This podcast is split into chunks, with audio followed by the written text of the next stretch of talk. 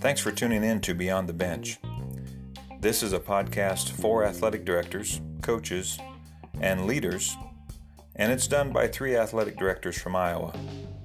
I'm Todd Gordon from Greene County in Jefferson, and I'll be joined by Scott Jarvis from Ankeny Centennial and Aaron Stecker from Cedar Rapids Kennedy. If you have any questions or comments you'd like to leave us, we'd love to hear from you. You can email us at beyond the bench g l s at gmail dot com. Thanks for listening, and let's get to today's podcast.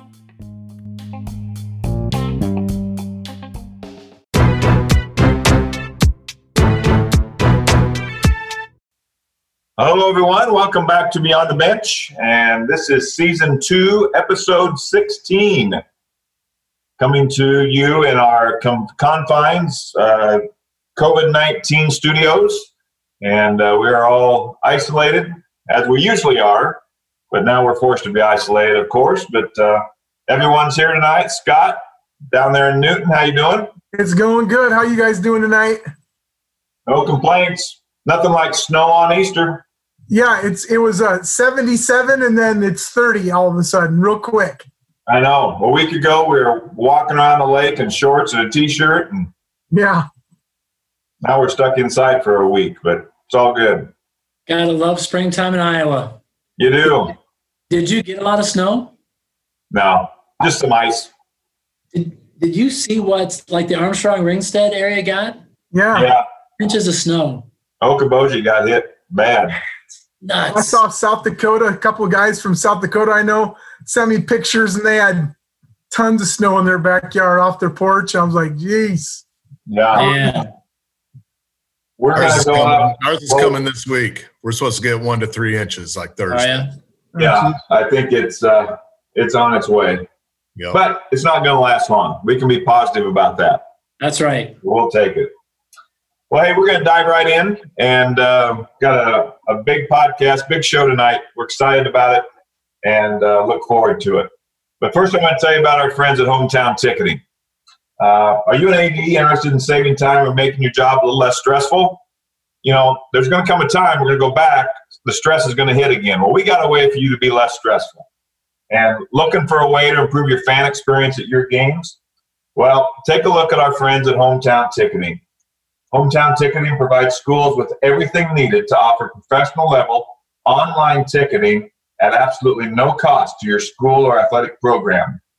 Hometown integrates industry-leading technology directly into your existing school or athletic website. This provides your fans with a simple and easy ticket buying experience that takes place directly on your website. They don't have to create an account, remember a password, or download an app. From individual game tickets to customized season pass programs, our friends at Hometown Ticketing can customize an entire ticketing platform for your program. And the best part is, it's not going to cost your school or athletic program anything to get started. So own your ticketing with Hometown Ticketing, the official ticketing partner of V N N Sports and the official sponsor of Beyond the Bench. So visit w w w dot hometown ticketing dot com to enroll your school today. That's hometown ticketing dot com. And boy, what a time to do that. Right now, it'd be a great time to set up a little Zoom call with them and uh, learn more about Hometown Ticketing.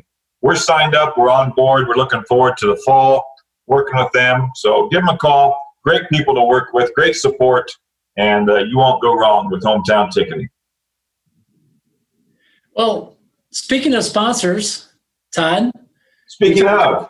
A little bit last week, but we're excited to welcome uh, a, a second sponsor. We'd like to welcome our friends at Gipper um, for joining us here at Beyond the Bench and helping bring this podcast out there to everybody. We're looking forward to that partnership with them. You want your athletic program to stand out on social media? Well, now it can with Gipper. Using Gipper, you can create and share professional sports graphics to all social media in seconds on any device without needing any design experience. So try Gipper out for free at gipper dot com backslash athletics. That's go gipper dot com backslash athletics. And man, that's a that's a that's like the arms race of the A D world right now. Uh, sports information role with those those social media graphics, and Gipper's a great company to get engaged with um, to make that a little easier, uh, make your and, and spice that up. So give those guys a, a look at Gipper. I know a few guys use them at this time, so yeah, have them join us. You bet. Had them for about the last uh, four months. Met them at the national convention and uh, signed up about a month later. And boy, it just totally enhanced our social media presence. And uh, working on senior spotlight stuff now with them. And um, yep. you know, Scott, Scott's got them too. And um, Scott, I think you asked them to come up with some of those senior spotlight things, and they got right on it. Yeah, they've been. You know what the nice thing about them is is like uh, they've been really responsive to suggestions, and I've been sending them like, hey, can you make something that looks like this? And then they come up with it. So they've been really responsive, which is nice. And they've added a lot of different things now here for uh, this time during the COVID nineteen pandemic. They've added some things, whether it's notices, um, but the senior spotlights has been a really nice addition. And I know Todd's done them some, and um, that's been nice to to get that out for our student athletes. So really has, yeah. Yeah, so back to Hometown Ticketing, Gipper, and then also our third sponsor coming on is Varsity Bound, and we'll be talking about them in the very near future, but happy to have Varsity Bound supporting Beyond the Bench as well. So thank you to our sponsors. Well, you know, that Gipper intro is a pretty good intro into our guest tonight. Yeah, how did that work out? This is like – I know. What a segue. Holy buckets. I love it. God. It's only been a season and a half, a year and a half, and we're showing signs of figuring this thing out. Well, sometimes you just fall into it. That's the best part. Right. Our guest tonight, um, man, this takes me back. Uh, Chris Foreman, the sports information director at Purdue University, got quite a story. Uh, but Chris is a former player of mine back in the Manning days. He's a Manning High graduate from Manning, Iowa, uh, nineteen ninety-four graduate of Manning, Iowa, and uh, I was coaching there, and uh, just a great, great, well, he's a young man, but he's getting older, um, but a great young man, great family, uh, just uh, mean the world to me. I just, to Deb and I, just a, a great part of kind of who we are was Manning, Iowa, and, and those kids and the, the families from Manning. So this is a real treat for me personally. So, Chris, welcome to Beyond the Bench. Um, we caught you on some downtime. We've talked for, about it for about a year probably. I contacted you, and uh, this seems to be the perfect time. So welcome, Chris Foreman. What we're going to do here, Chris, I'm just going to let you go. Um, I just want to take have you just take take us through your journey of where you are right now at Purdue and kind of how you got there and the path you took, and then we'll get into some questions and things like that.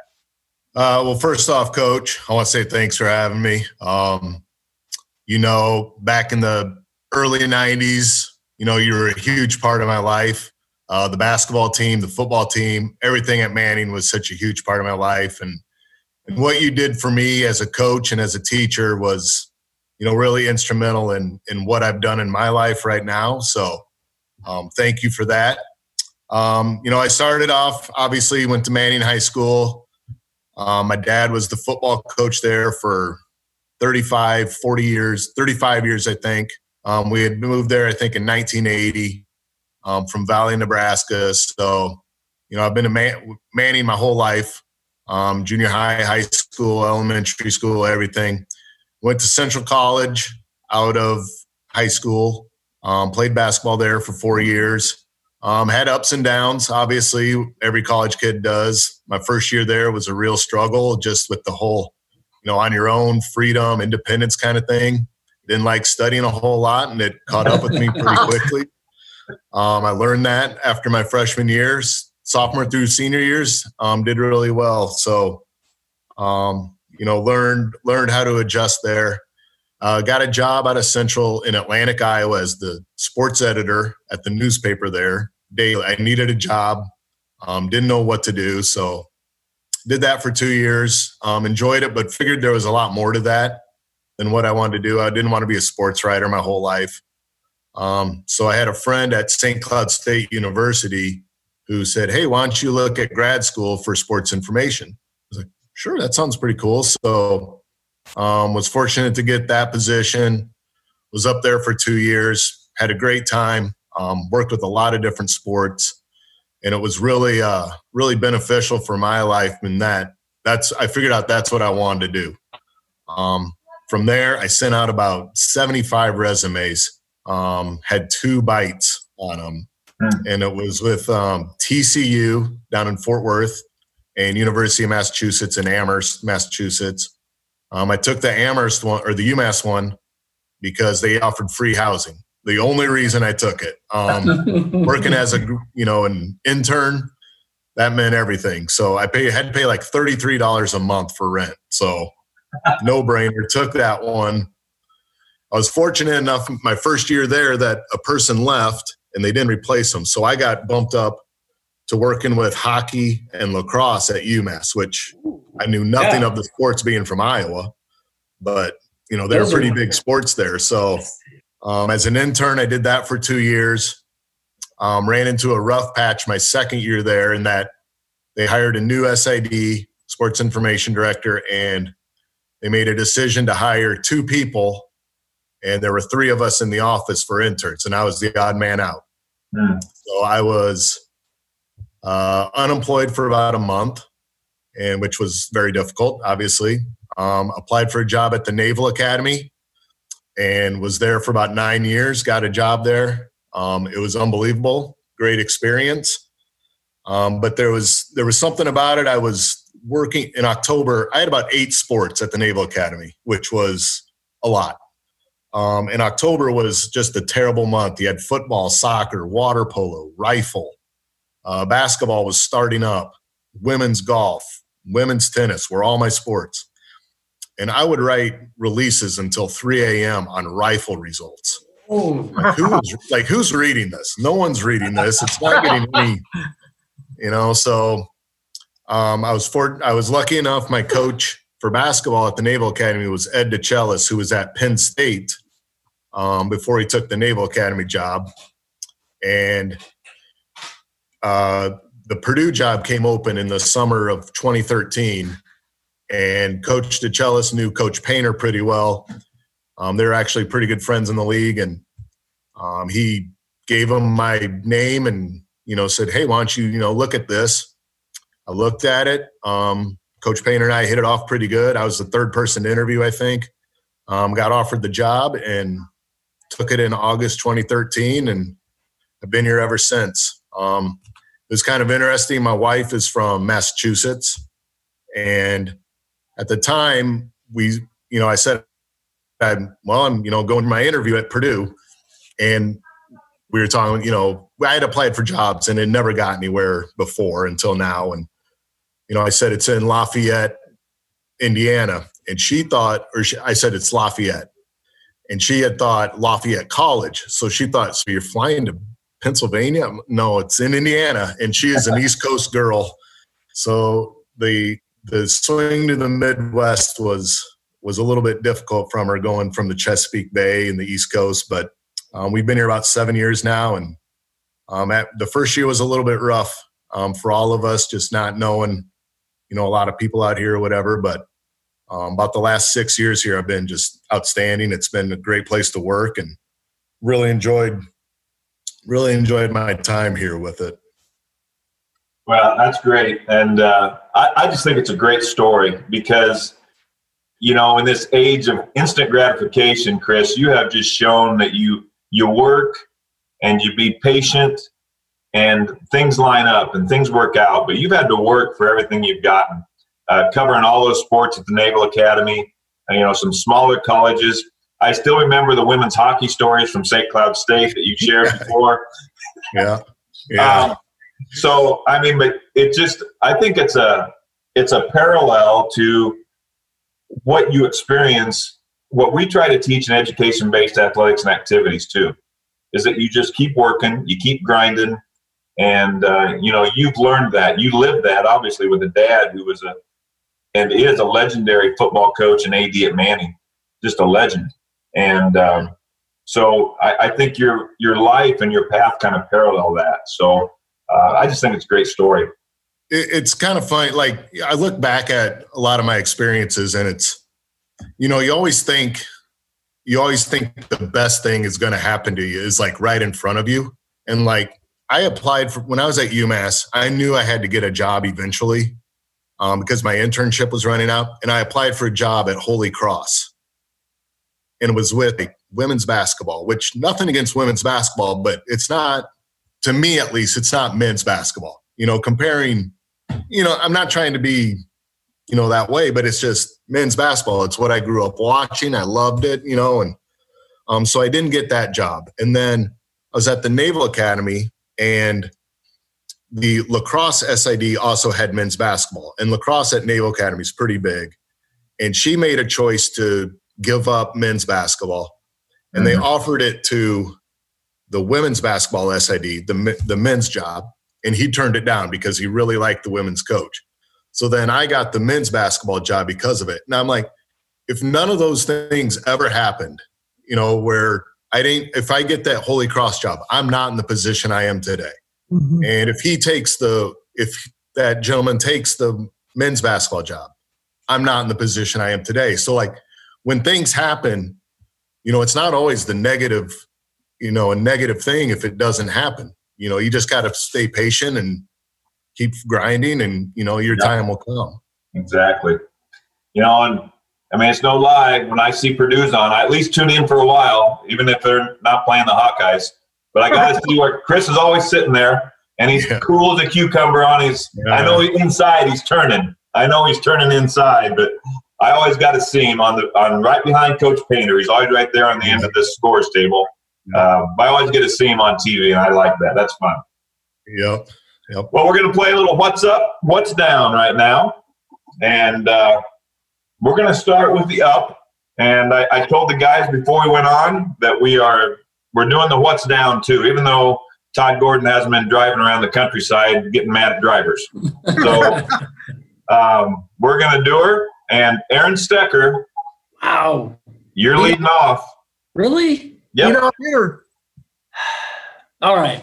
Well, I, I shared this with you guys, actually. I've, I've had quite a few good things or fun things happen just in, in the last week, but um, actually got a Facebook message um, from a college buddy of mine uh, to a group of us on, oh, he must have sent it Saturday maybe, Saturday afternoon, just with this idea of, hey, we haven't caught up in a long time. So I actually had a lot of fun here before we started recording tonight. Um, spent a little over an hour on a Zoom call with a bunch of college buddies from Wartburg. Uh, there are eight of us on the Zoom call. And I was telling you guys, I think there's four of them I probably haven't seen um, since the mid nineties. It's been twenty, twenty plus years since I've seen some of those guys. So just nice to just catch up um, with those guys. And Chris, like you said, it, it just seemed, it was hard, you know, in the, in the Zoom format. We were trying to bounce around and, and play Brady Bunch on the grid, but but uh, just fun to to see those guys again. And, and we're going to try to do that a couple more times here in the near future and just get caught up. So um, it. I guess the up part of that would be this. We've got time to catch up on some relationships and, and have a chance to do some things we normally don't get to do. Because what is this? It's it's a Monday night. It's uh, April thirteenth. I'd probably be at like a J B two soccer match. Uh-huh. And and that'd be great if I were there, but getting to catch up with some buddies from college, and that was kind of fun. Yeah, for sure. And now the cat's out of the bag. Chris, on the Brady Bunch screen, you're sitting right by a Wartburg guy. Hey, now Chris, my wife is a Central grad, so does that count? Okay, good. That's true. That we'll, we'll allow it. We'll allow it. All right. All right. All right. Well, I guess I'm next, and um, I'm kind of, you know, what's up for me is really, like you said, uh, if we weren't here, we'd be at a middle school track meet or a, a J V volleyball or J V soccer match going on right now, finishing up in the dark. Um, but, you know, as it is, all of the stuff that I think we're being, being able to do now, I spent, you know, before supper about the last hour, hour and a half making senior graphics, which I wouldn't have done the senior spotlights had we been in school, because we would have done a senior night. Um, as it is, though, you know, we're trying to find special things just to kind of help these seniors and our kids kind of stay up. So being able to create and have the time to create, you know, our, and work on our social media a little bit more and keep kids engaged, because that's how we have to do it. Um, it's kind of, it's it's been fun. Been fun to be able to create some new things. Um, created that video after we did the Light Up Iowa Friday night. That was cool. You know, I sat for two hours yesterday getting every picture I could off of Twitter and mm-hmm. then putting it in that the video and editing that um, and putting some graphics with it and music. And uh, so it's been fun to learn some new things to do too. So, you know, just use the time and make the most of it when you can, I guess. All right, Chris, we put our we put the heavy hitter third. That's probably where you always hit in Manning baseball. Uh, was the third spot. We put the heavy guy there, so you're hitting third. What's up with you? Um, the what's up with me is so the last month to yesterday was actually a month since sports were canceled N C A A wise. Um, so you know we've had a lot of time to really, as a department, think about what we're going to do. Um, how we're going to do things down the road. And, um, you know, it's kind of given us a roadmap and a plan to execute and, and implement all these things we want to do. So for me, like the what the what's up has been just the collaboration that I've been able to – I've got – I have a new position here kind of at Purdue. I'm the director of social media in addition to um, my basketball duties. And so, like, I've been able to collaborate a lot more with the people that I'm working with. Um, you know, and we're being able to plan for our future and plan what, what we're going to do and how do we take that next step from being a really good social media account to like a great account. Um, you know, we, I've done a lot of scoping out in, in universities about who does really good stuff um, because social media is a passion of mine and it's something that I really enjoy being a part of. So, the goal for us is to go from here to here. And this last month, you know, I've really been able to, to figure out how we're going to do that once everything returns to normal. So that's been, um, it's been really encouraging for me. And I can't wait until this whole lockdown and quarantine is over because I'm ready to start really attacking what we're going to be able to do. Mm-hmm. Good. Scott, what's up, man? Well, I, I've got I've got a couple. Number one, I want to thank Todd for bringing that Light Up Iowa uh, promo. Um, that was really um, a cool experience for you know our kids and our coaches. And um, you'd be amazed how many people I just had just pull up into the parking lot and just sit there and watch the lights come on. So it was it was um, I, I don't I don't know how to put it. Kind of almost healing a little bit. That uh, our kids and our, our community saw the lights on at the stadium.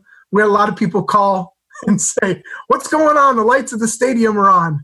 But um, we had a lot of great comments on our social media, um, as did, I'm sure, a lot of A Ds from across the state. But um, what a great way to recognize our kids. And, and I know a lot of them are missing their sport, so that was really cool. So thanks, Todd, for you guys, that was fun. Promotion. That was really cool.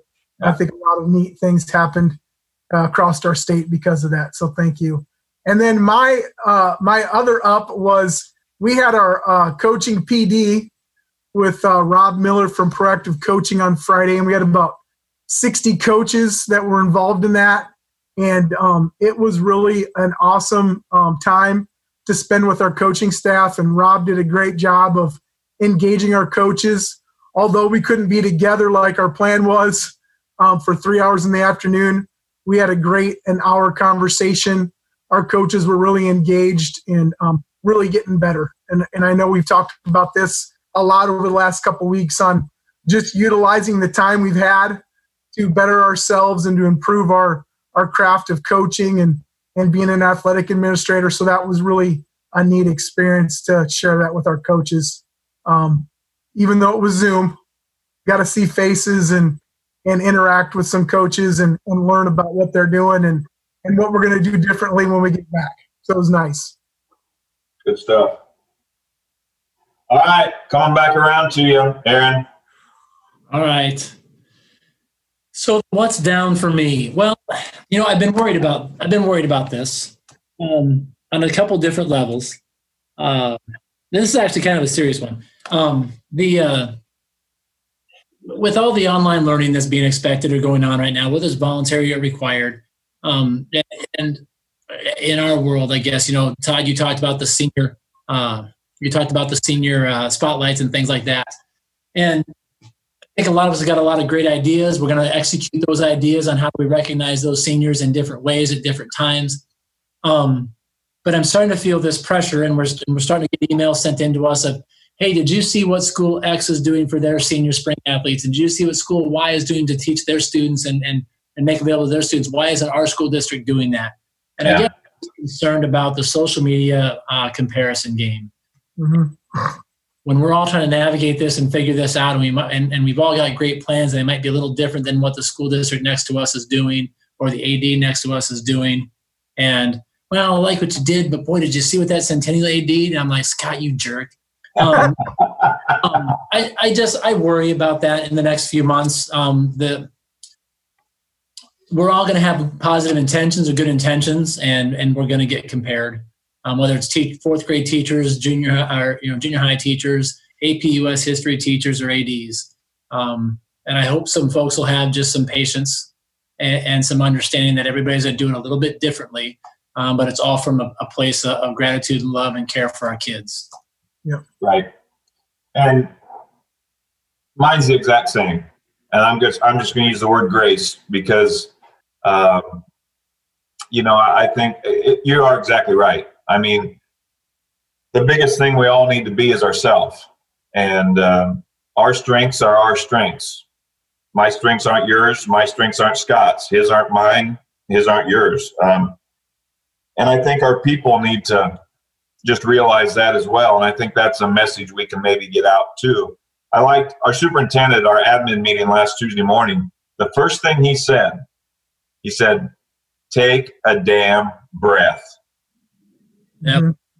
You know, just take a deep breath because everyone, teachers are uptight about how we're going to do this. How are we going to get this out? And he just told everybody, take a breath, just breathe. And, uh, And that's what he said, too. He said, just be who you are and don't try to be anything out of this that you aren't. You know, just it's not going to be perfect. Um, but I, I think that's that's the way I was going to, Aaron, was just, uh, you know, give everybody grace. Uh, I don't like the people who are hypercritical of our leadership, um, not ours. I'm talking about mainly the governor, who's all over the governor yeah. um, in our state. And, uh, you know, we just need to give leadership the opportunity to, to – we don't sit in our seat. I don't sit in my superintendent's seat, and I don't want to. Um, but the best thing I can offer is just to help when I can and just kind of go with the decisions that go because they're navigating the same way we are. So, how about you, Chris? You got any downs out there? Well, I mean, I'm not going to pile on here, but – you know, we're kind of in the same boat as as what's been said here already. Um, you know, we we don't know how long this thing's going to go on. Um, so when we started to attack with our social media attitude and plan with, you know, in mid-March here and late March, like we were go, go, go, go. Like we got to do stuff. We got to do stuff. And it just wasn't feasible. Um, you know, our student athletes weren't around. They were all home. Our coaches were at home. They weren't coming into the office. We don't have a lot of access to them. So it's really hard to, to do things when you don't have access to them. And because of it, you know, we just keep coming up with more and more ideas of stuff. We, and I'm like, guys, like we need to relax because we could be talking about doing stuff in late May here still. So, um, you know, it was really hard on me. And I, I had like, I had a lot of, just social boredom almost. And, you know, you look on, I'm on Twitter a lot. Um, and you look on Twitter and everybody's doing the exact same things. And it's like, what can you do to set yourselves up? So we're not just going to add to the noise and do what everyone else is doing. Mm-hmm. Um, we're, you know, we're going to try and find new ways to do it. Um, so that's kind of, you know, that's the boat I'm in. I said, you know, earlier my up is that I'm really excited about the collaboration, but we need stuff to start happening again for things to like that to happen. Yeah. Um, you know, and I'm just, me in general, I'm worried about, you know, from a Division One standpoint with N C double A football, Big Ten football, you know, if, if football's not played this year, there's a lot of people that are going to lose jobs. And that really worries me because you know, you're going to lose a lot of money as an institution. And it, it's, um, you know, it's a frightening thing. So, mm-hmm. um, you know, I, that's, that's on my mind. I don't, I hope it doesn't come to that, but you know, we'll see what happens, I guess. Yeah, for sure. Scott. Uh, I'm going to, mine's similar to Todd. I mean, it's kind of similar to everybody's, but I had a Zoom call with Jim McClary today from Wisconsin, and we had a good discussion, and we kind of talked again about our strategic plans. But we were both talking about what are we going to need to do when we get back? And it kind of gave me a little bit of a, uh, just a tinge of like anxiousness, because it's the one time in my career I can honestly say I don't even know what we're going to need to do for our coaches and for our kids. I mean, I'd like to say we're just going to go back and everything's going to go right back to normal, but I don't know that that's going to be true. I think there's going to be a lot of different things we're going to be dealing with and thinking about. And um, just today I was on my, on my daily walk, my, my five mile walk. Just take a walk, Scott. Kicked out of the house and get out of here, 'cause you're driving me crazy. Um, walk. And I was just thinking about, um, just getting anxious, thinking about what do I need to have done that I don't already have done, or what new things am I going to have to worry about that I don't know? Um, so it's a little bit just that uncertainty of what it looks like. Um, and again, what do we're going to need to do? What are we need to going to do as A Ds to help our student athletes, to help our coaches, and then just logistically, what's it going to look like when we get back? Yeah. I think that's something we're going to have to discuss statewide. You know, I think we can, in the podcast, maybe get a guest on or two to talk about that. But I was talking to somebody, another A D, just a little bit ago, and he was asking if we were going to have a statewide A D Zoom call again. I said, well, I don't know. We'll, we'll kind of maybe see what the governor said.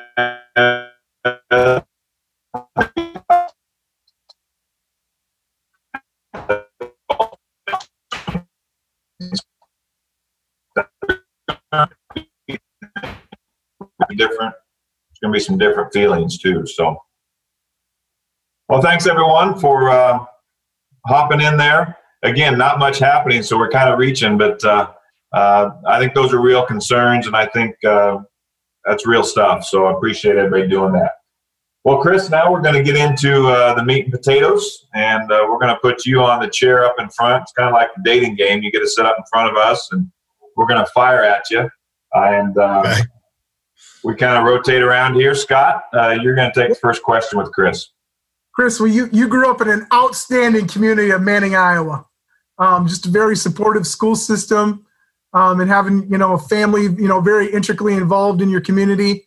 How did your background and your participation in education-based athletics help to prepare you for this journey that you've been on as a, an S I D at a, a large major university? Um. It was kind of funny, like growing up, um, I didn't really want to work in sports that much.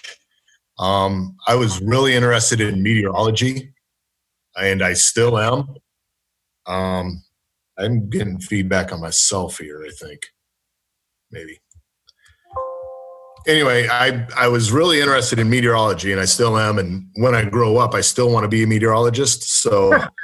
Um, But anyway, so I went to school with, you know, no intentions of of working in athletics.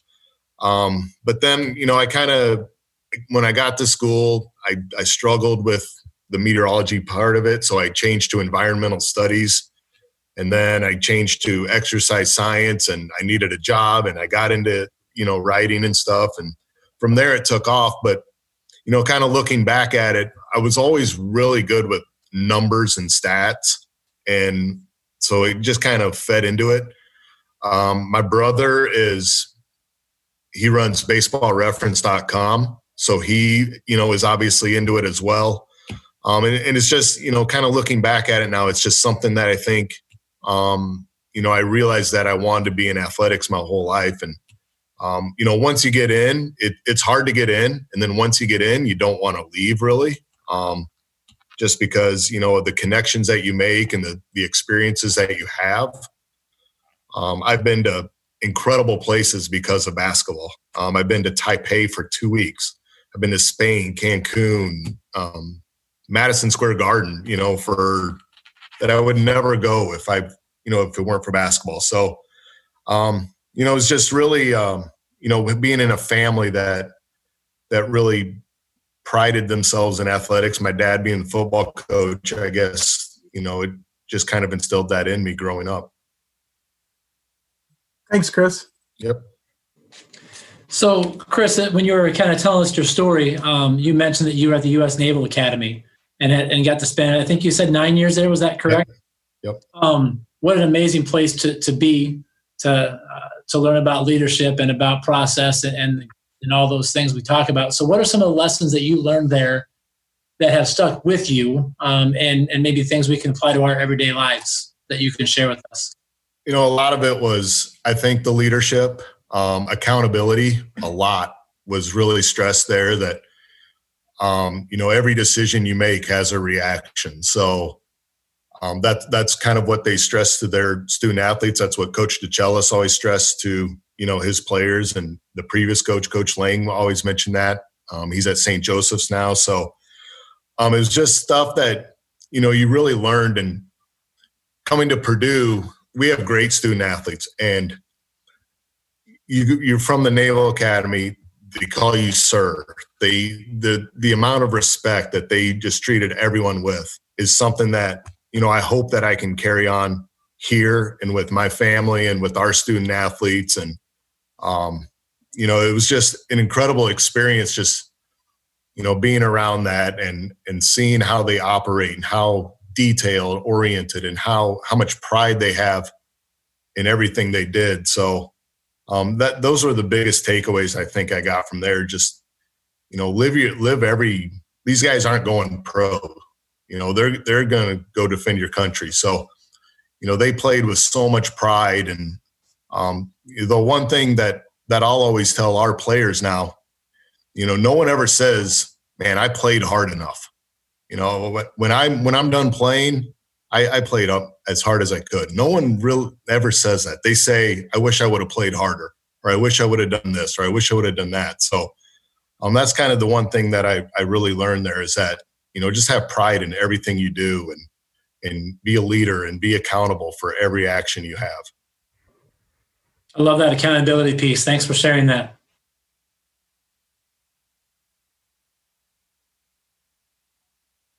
Hey, Chris, follow up on that just a minute.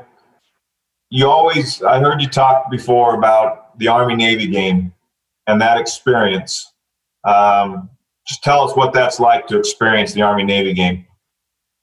Um, it, it's unlike any uh, sporting event I've ever been to. Um, I remember my first year, it would have been two thousand four, and you just get chills. It's like, it's probably a six-hour day of chills. Um, just from what you what you experience, and, and knowing some of the student athletes that that compete in it.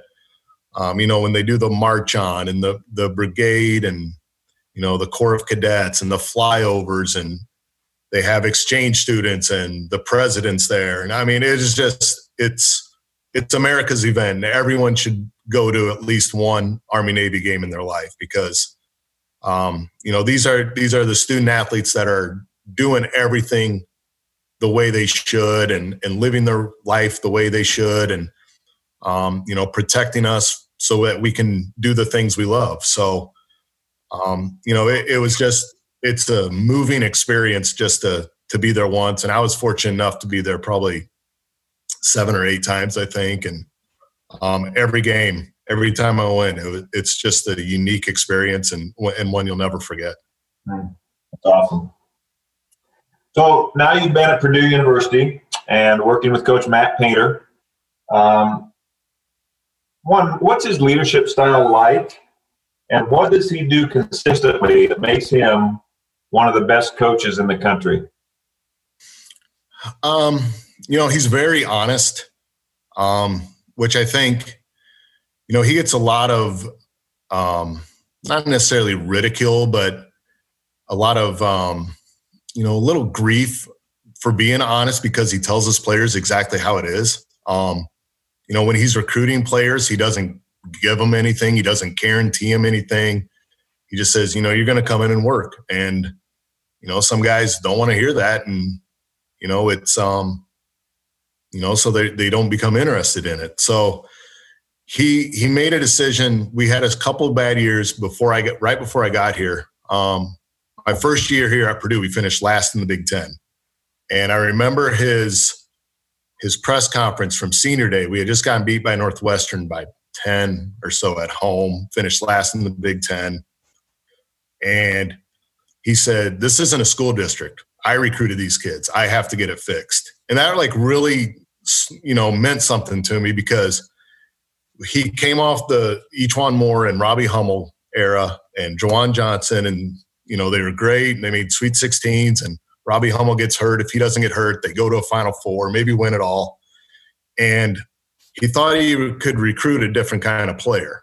And he was aiming higher. He was aiming for like top thirty, top forty guys, which, you know, sometimes come with problems. And he wasn't getting them, so he had to resort to different kind of players than he wanted to recruit. And in twenty fourteen, he recruited a class of four players who none of them were ranked in the top one hundred. They're all one twenty-five, one fifty range, but they stayed together for four years and they completely changed the culture. And he, they recruited Purdue guys. And that's the biggest thing that I've learned. Like, he has a set of guys that he has guys that he goes after because they're Purdue guys. They're work hard. They're under the radar. And, you know, he just hold, he just, he doesn't sugarcoat anything, and he'll tell you like it is. And, Um, you know, his honesty approach is really refreshing to me. Can can I follow up on that with you real quick? Yeah. Um, yep. We've got, all of us have got coaches. I'm putting the A D hat on with this. Um, you know, we've got those coaches who are known to, they're, they're the honest, just straightforward, tell it like it is, um, make kids uncomfortable um, coaches. And they'll get a lot of people coming at them, as I imagine at that level. Uh, it always surprises us, but college coaches get the same grief high school coaches get. Um, how does he manage, or maybe how does the athletic department, the A D, and the folks around Coach Painter, when he is brutally honest and these kids do get upset because they're not getting what they want, and he's like, "No, you're going to do the work and do the grind, and that's and, you, and you're going to do things. You're going to I'm going to build you into Purdue guys."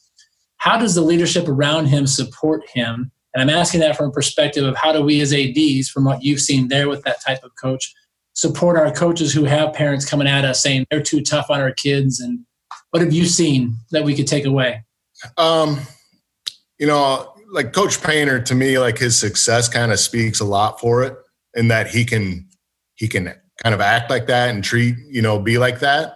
Um, you know, if he wasn't successful, I don't know if it would, if it would work with, you know, our A D and, and our staff, but Um, he's just kind of, he's got a plan of how he wants to do it. And, you know, right now there's, there's such a culture in college, the transfer culture, and everyone's transferring. And um, we just had one recently announced, you know, it was a major one for us, but the last three years, four years, he's our first transfer since that we've had. And there's eight hundred transfers a year, which is over two a year or two per school. So I think the guys get here, you know, he recruits them and he's honest, and then they get here and they realize, hey, you know, he's not lying. This is the way he is, and I'm not going to get it any better anywhere else. Um, because if I go somewhere else, then I may get lied to. I may get treated this way. I know what I have to do to get better and to get on the court and stuff. So, um, you know, I think the, the athletic department is extremely supportive of him. Um, he's had parents come to him and say, you know, what can, you know, why isn't my kid playing more? And he'll, well, he needs to do this, this, and this, and this. And when he starts to improve on that, and, you know, he'll get on the floor. So um, I think his honesty is just, it's probably his best trait to me. Sounds like he's built up just a level of respect by being consistent with that, that never yeah. people understand that, that you may not, it, it might be tough, but, but, it's for the better for you and for the team down the road if you'll stick yep. with it. So thank you.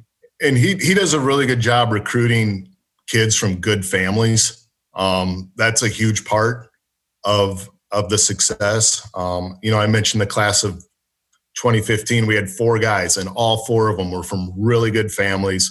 They were under the radar kids, but they fit what he wanted and and kind of the way he wanted to play. Um, so it just, from that class on, it's really just, he's just stayed true to, to what he's wanted to do.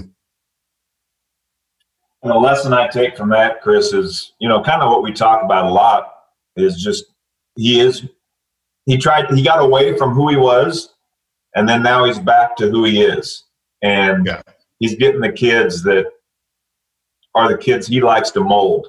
And uh, I love to watch Purdue play. I love their passion. They play so hard. Um, even when they whooped the Hawkeyes twice this year, they earned it. And there was no – the Hawkeyes had no answer for them. They were just unbelievable, especially out there. My goodness gracious. Anyway, I digress. Yeah. Um, but I love to watch them play. I love to watch them play. I love this. That's a great, great thing there. So I'm going to follow up with that question too. And I want you to tell us uh, your favorite uh, – one of your favorite stories that you've had at Purdue in your time there? um, I mean, you know, winning the Big Ten championships, um, twenty seventeen and twenty nineteen are pretty cool. Um, last year's Elite Eight run was great. Um, sadly, probably my one of my the memory that sticks with me the most is from the Elite Eight game. And so I was sitting at half court in the second row of press, and Carson Edwards hits a three. We go up two with about a minute left. Virginia comes down, misses a shot. We come down, shoot, miss it, get the rebound with about seventeen seconds left. And at that point, I leave my seat and I go to the end of the court to, in case C B S needs, you know, a guy like right away or whatever. So I'm standing next to Allie LaForce, and Ryan Klein makes the first free throw. We go up three, seventeen seconds left. She looks at me, grabs my arm, and says, "Chris, you guys are so close." And I'm like, "Allie, like, relax. Like, stop. It's like, we're Purdue. This is, you know, it's not over yet." She's like, we missed the second free throw. They come down. We foul them, five seconds left. They hit the miracle finish, you know. And, like, at that time, my heart just dropped because I've said I'm never going to a Final Four until I work one, because that's, like, that's my ultimate goal is to make a Final Four.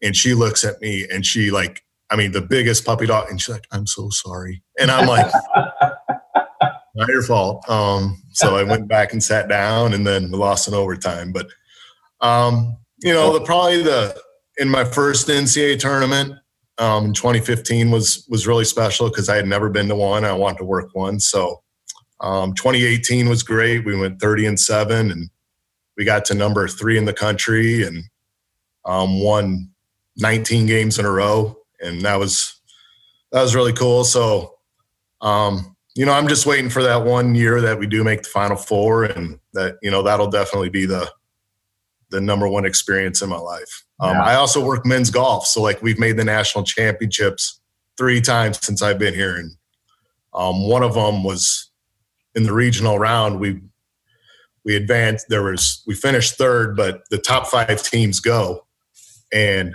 we finished, you know, three shots ahead of like seventh place.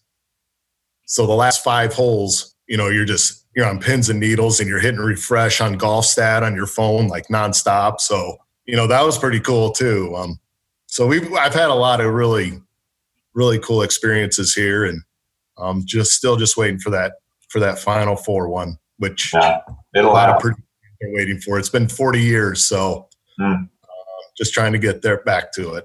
Yeah. Hey Chris, it's Scott here again.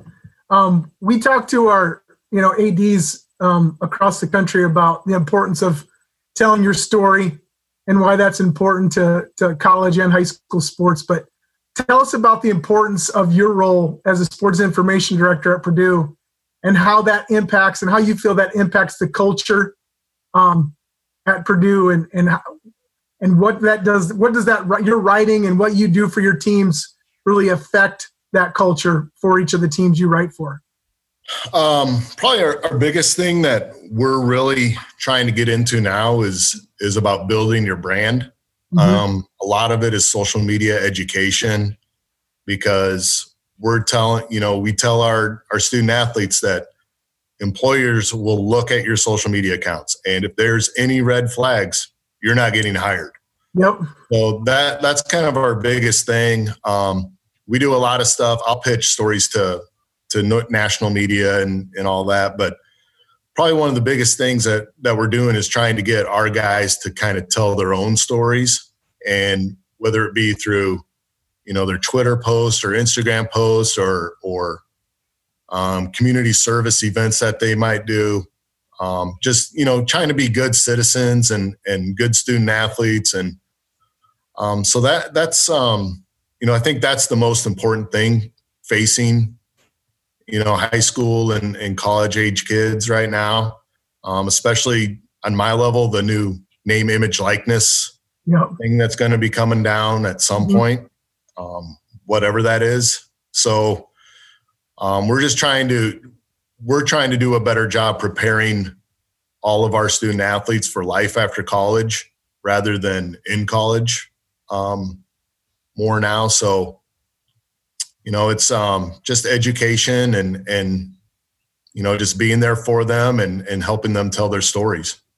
Now, do you guys, how do you guys educate your student athletes? Do you put them through some sort of, you know, media curriculum, or how do you teach those kids that?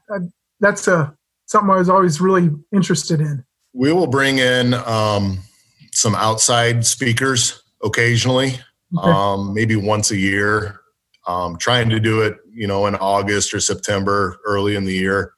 And then I will meet um, before the season with every single one of our student athletes or that I work with, with basketball and golf, and just say, you know, this is kind of what we're looking for. This is what we do. Um, if you have any questions, you know, we're here for you. Obviously, we're here to help you.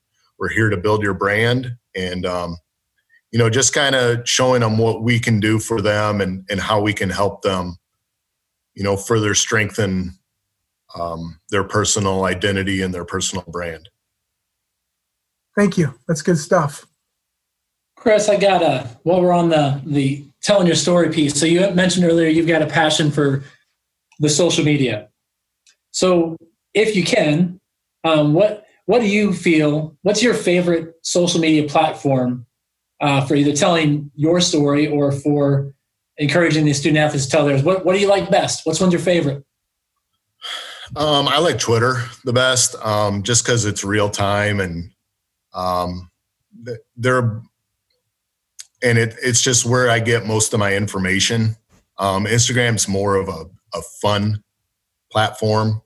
Um, Facebook is kind of a news thing, and um, you know what what we post to get information out. But but Twitter to me is just it's um, you know you can provide everything that that you need on it. Um, we've told you know we post videos all the time and and graphics and and pictures and. Um, it's just, it's just real time, and it can bring so many people together. Um, you know, it's like the world's biggest sports bar to me. Um, I've met, I, I know a lot of people that I've met from Twitter, um, that I've never met. And I just, you know, they're like my best friends, which is kind of sad too, but, um, you know, it's, it's, I, I've got great relationships with these people I've never met. And, um, but no, it's, um, I, did, I just really enjoy the the act the real time aspect of it. I think, um, unfortunately, Twitter news dies in, in about three hours, usually two. So, um, you just kind of got to stay with it, and and you know. But I that's probably my favorite right now. Okay, that's my favorite too. It's maybe it's because it's what I understand the most, or at least I think I understand the most. All right. Uh, next question. If you could go, and this is one of our favorite questions to ask our guests. Um, if you could go back and talk to a young Chris Foreman, uh, maybe even pre-Todd Gordon times back in Manning, we'll see. If you go back and talk to a young Chris Foreman, just starting out from Central College, so we'll go there. Uh, what advice would you give yourself knowing what you know now? Uh, work harder. I mean, that's, you know, my freshman year at Central, I, I came in thinking I knew everything, and on the basketball court, in the classroom, everything. And I learned real quick that I didn't. So, um, you know, just don't take it for granted and work hard, you know, just work hard. You can have fun, you know, Friday nights, Saturday nights, whatever, you can have fun, but you know, Monday through Friday, you're in the classroom, you got to work at it and, and have pride in it.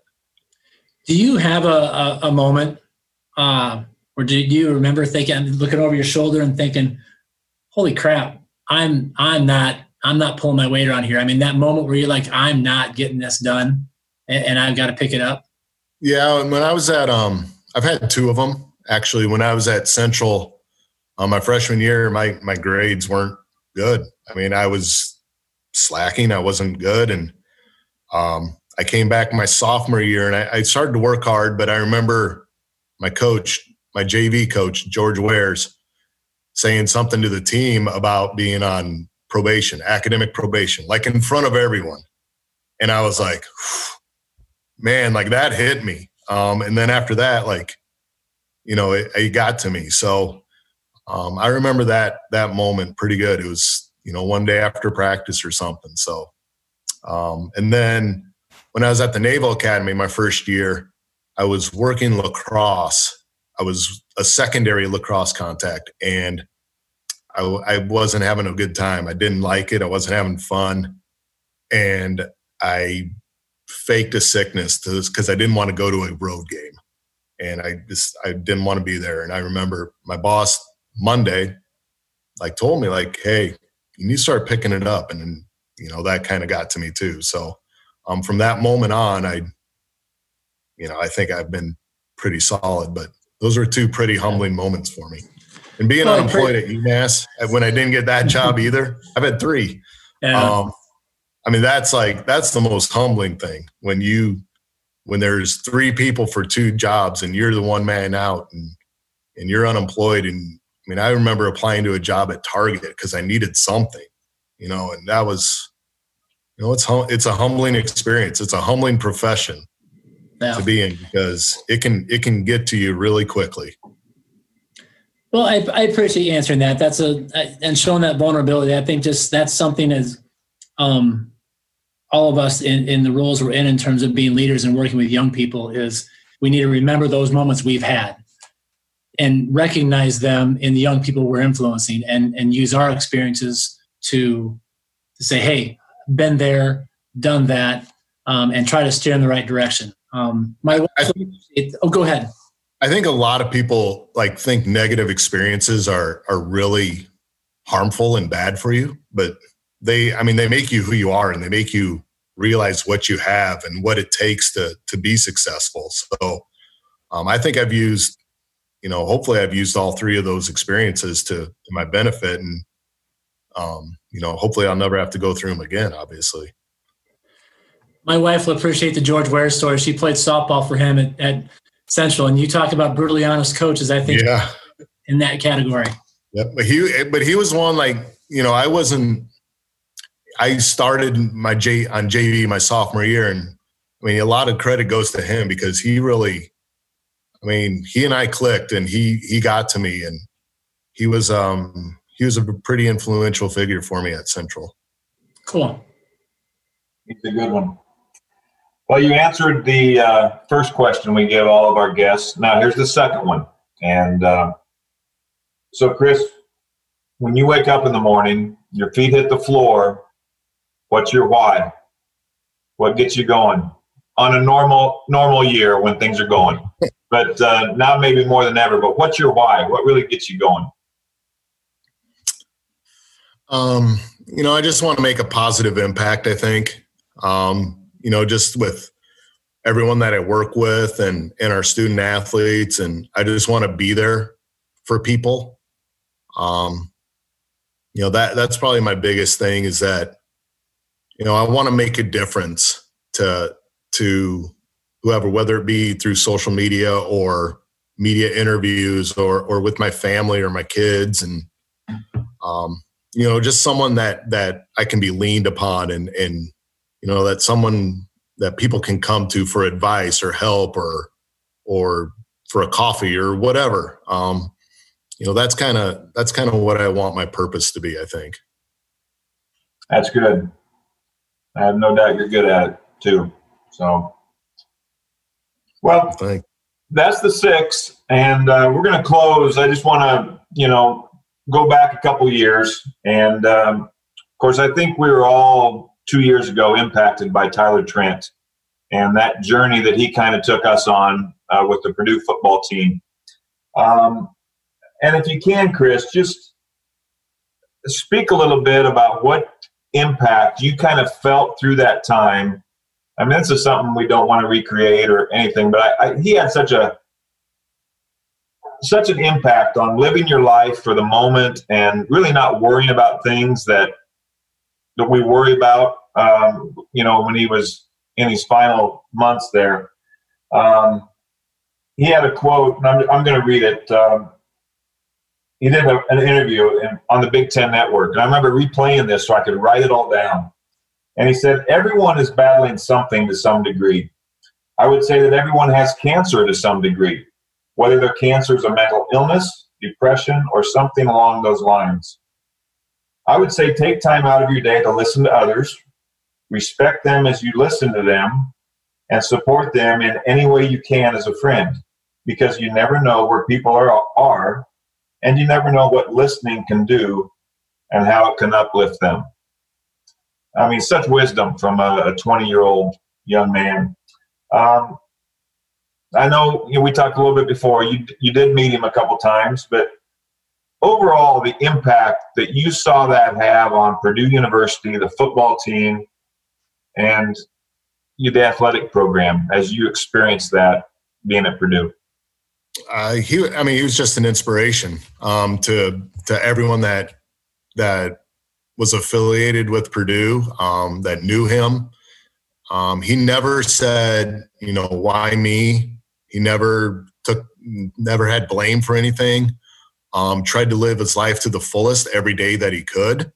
And it was, it was really remarkable to see in that, you know, here's a kid that couldn't walk anymore. He couldn't, do, and he was still out there, you know, cheering for Purdue and doing what he, and, you know, being the best role model and the best supporter that he could be. And, um, you know, I'll never forget that Ohio State game when he said, you know, I'm going to be there for that game.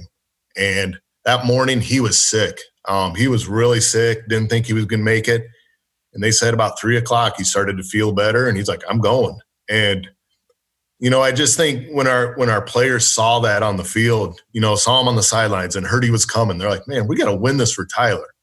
And then to see him in the locker room after the game with David Blau, um, who was our quarterback, was, you know, it was just a really, really special moment. Um, you know, and he just, he embodied what a lot of Purdue fans and what we try to try to envision ourselves are. Um, we're really blue collar. We're a hardworking bunch. Um, you know, we're fighters. We're going to fight till the end, and that's what Tyler did. And I think he kind of, um, you know, he symbolized what what our entire student student body and, and our athletic department's about. So um, I remember in March twenty eighteen, he had he had his cancer, and he flew out. He was a writer for our student newspaper, and he flew out to the Big Ten tournament, and he's on crutches, you know, doing his job with cancer. And no one, you know, no one knew anything, you know, I mean, they knew he had cancer, but they didn't know, they wouldn't know him from Adam or, you know, whatever. So, and he's just out there doing his job. And so, um, you know, I think that's what really sticks with me about Tyler is that he just, he just, it wasn't about him, you know, it was about cancer and the fight that he wanted to help in helping people defeat cancer. Great. Thank you. Yep. Um, Scott, any final comments for Chris or before we sign off? All right, Chris, I just want to thank you for being with us tonight. Um, picked up some really good uh, stuff for, for me to use as an athletic director. So thank you for being with us. Um, it's great to hear that uh, Todd had such a huge impact on you. Those are neat stories to hear. And uh, it's why we do what we do. So um, you are the reason why Uh, us A Ds do what we do, because we know that you guys go on, our student athletes go on and, and do amazing things uh, far beyond what uh, we probably even thought that our kids would go and do, but uh, they continue to do amazing things. So thank you for what you do. Uh, thank you for what you do at Purdue, and, and you'll continue to do in the future. So appreciate you being with us. Thanks, Scott. Appreciate that.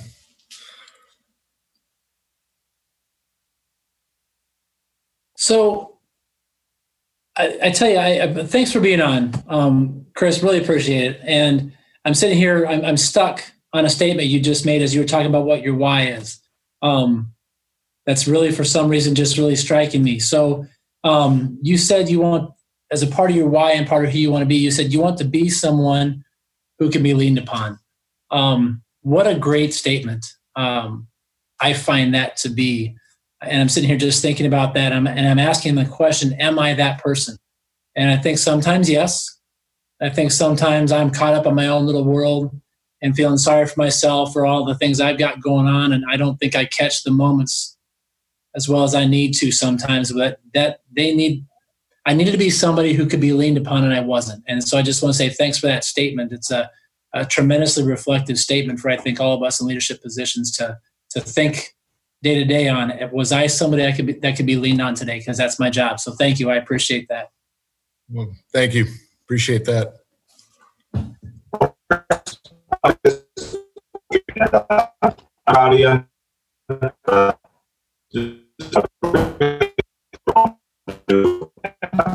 Your, your Twitter handle, because I know we got some people who will want to follow you on Twitter, because you are a great follow. Um, so what what can they follow? Like Purdue stuff. If you if you like Purdue information, I'm a good follow sometimes. Well, you uh, need to follow him. It's uh, just at Foreman, F O R M A N. Keep it simple. So, yep. Well, Chris, that I, was I actually thought it changed. I, I noticed. So I had a couple friends that had just their last names, and I knew a guy at Twitter, and I looked, and the at Foreman was held by someone who didn't tweet since like twenty ten. And so I reached out to him and said, "Hey, can I get this?" And he's like, "Done." So my, my brother Sean was pretty jealous about that. So, and are you verified? Um, what's that? Are you verified? I am not. No, no. I, I didn't. I didn't get the um, the rush when everyone was getting verified, and now it's really difficult to get verified on Twitter. So, yeah, I am not verified yet. Well, cool. Well, again, thank you, and. Uh, You know, we're going to try and get your brother on, too. That'll be something where I've talked to him a little bit, too. That'll be a, a fun conversation, too. But um, I'm glad you were here. And, again, I'm really proud of you and happy for you. You're doing great work, and I have no doubt we're going to see you in that Final Four at some point, because uh, I, I just love how you described who Purdue is, um, you know, and the fighters. And it, it it is. I mean, that's exactly how we've grown up. Watching Purdue from the Gene Cady days all the way up to now, um, that's true, and it, I, it's very admirable. So uh, continued success, blessings to you and your family. Uh, stay healthy. Best to your mom and dad. They're winners, too, and they got uh, they put out a couple good kids. So um, everyone out there, thanks for listening, and uh, we'll catch you next week. And in the meantime, take care of yourself, take care of your family, and uh, be blessed, everyone. Thanks, Coach.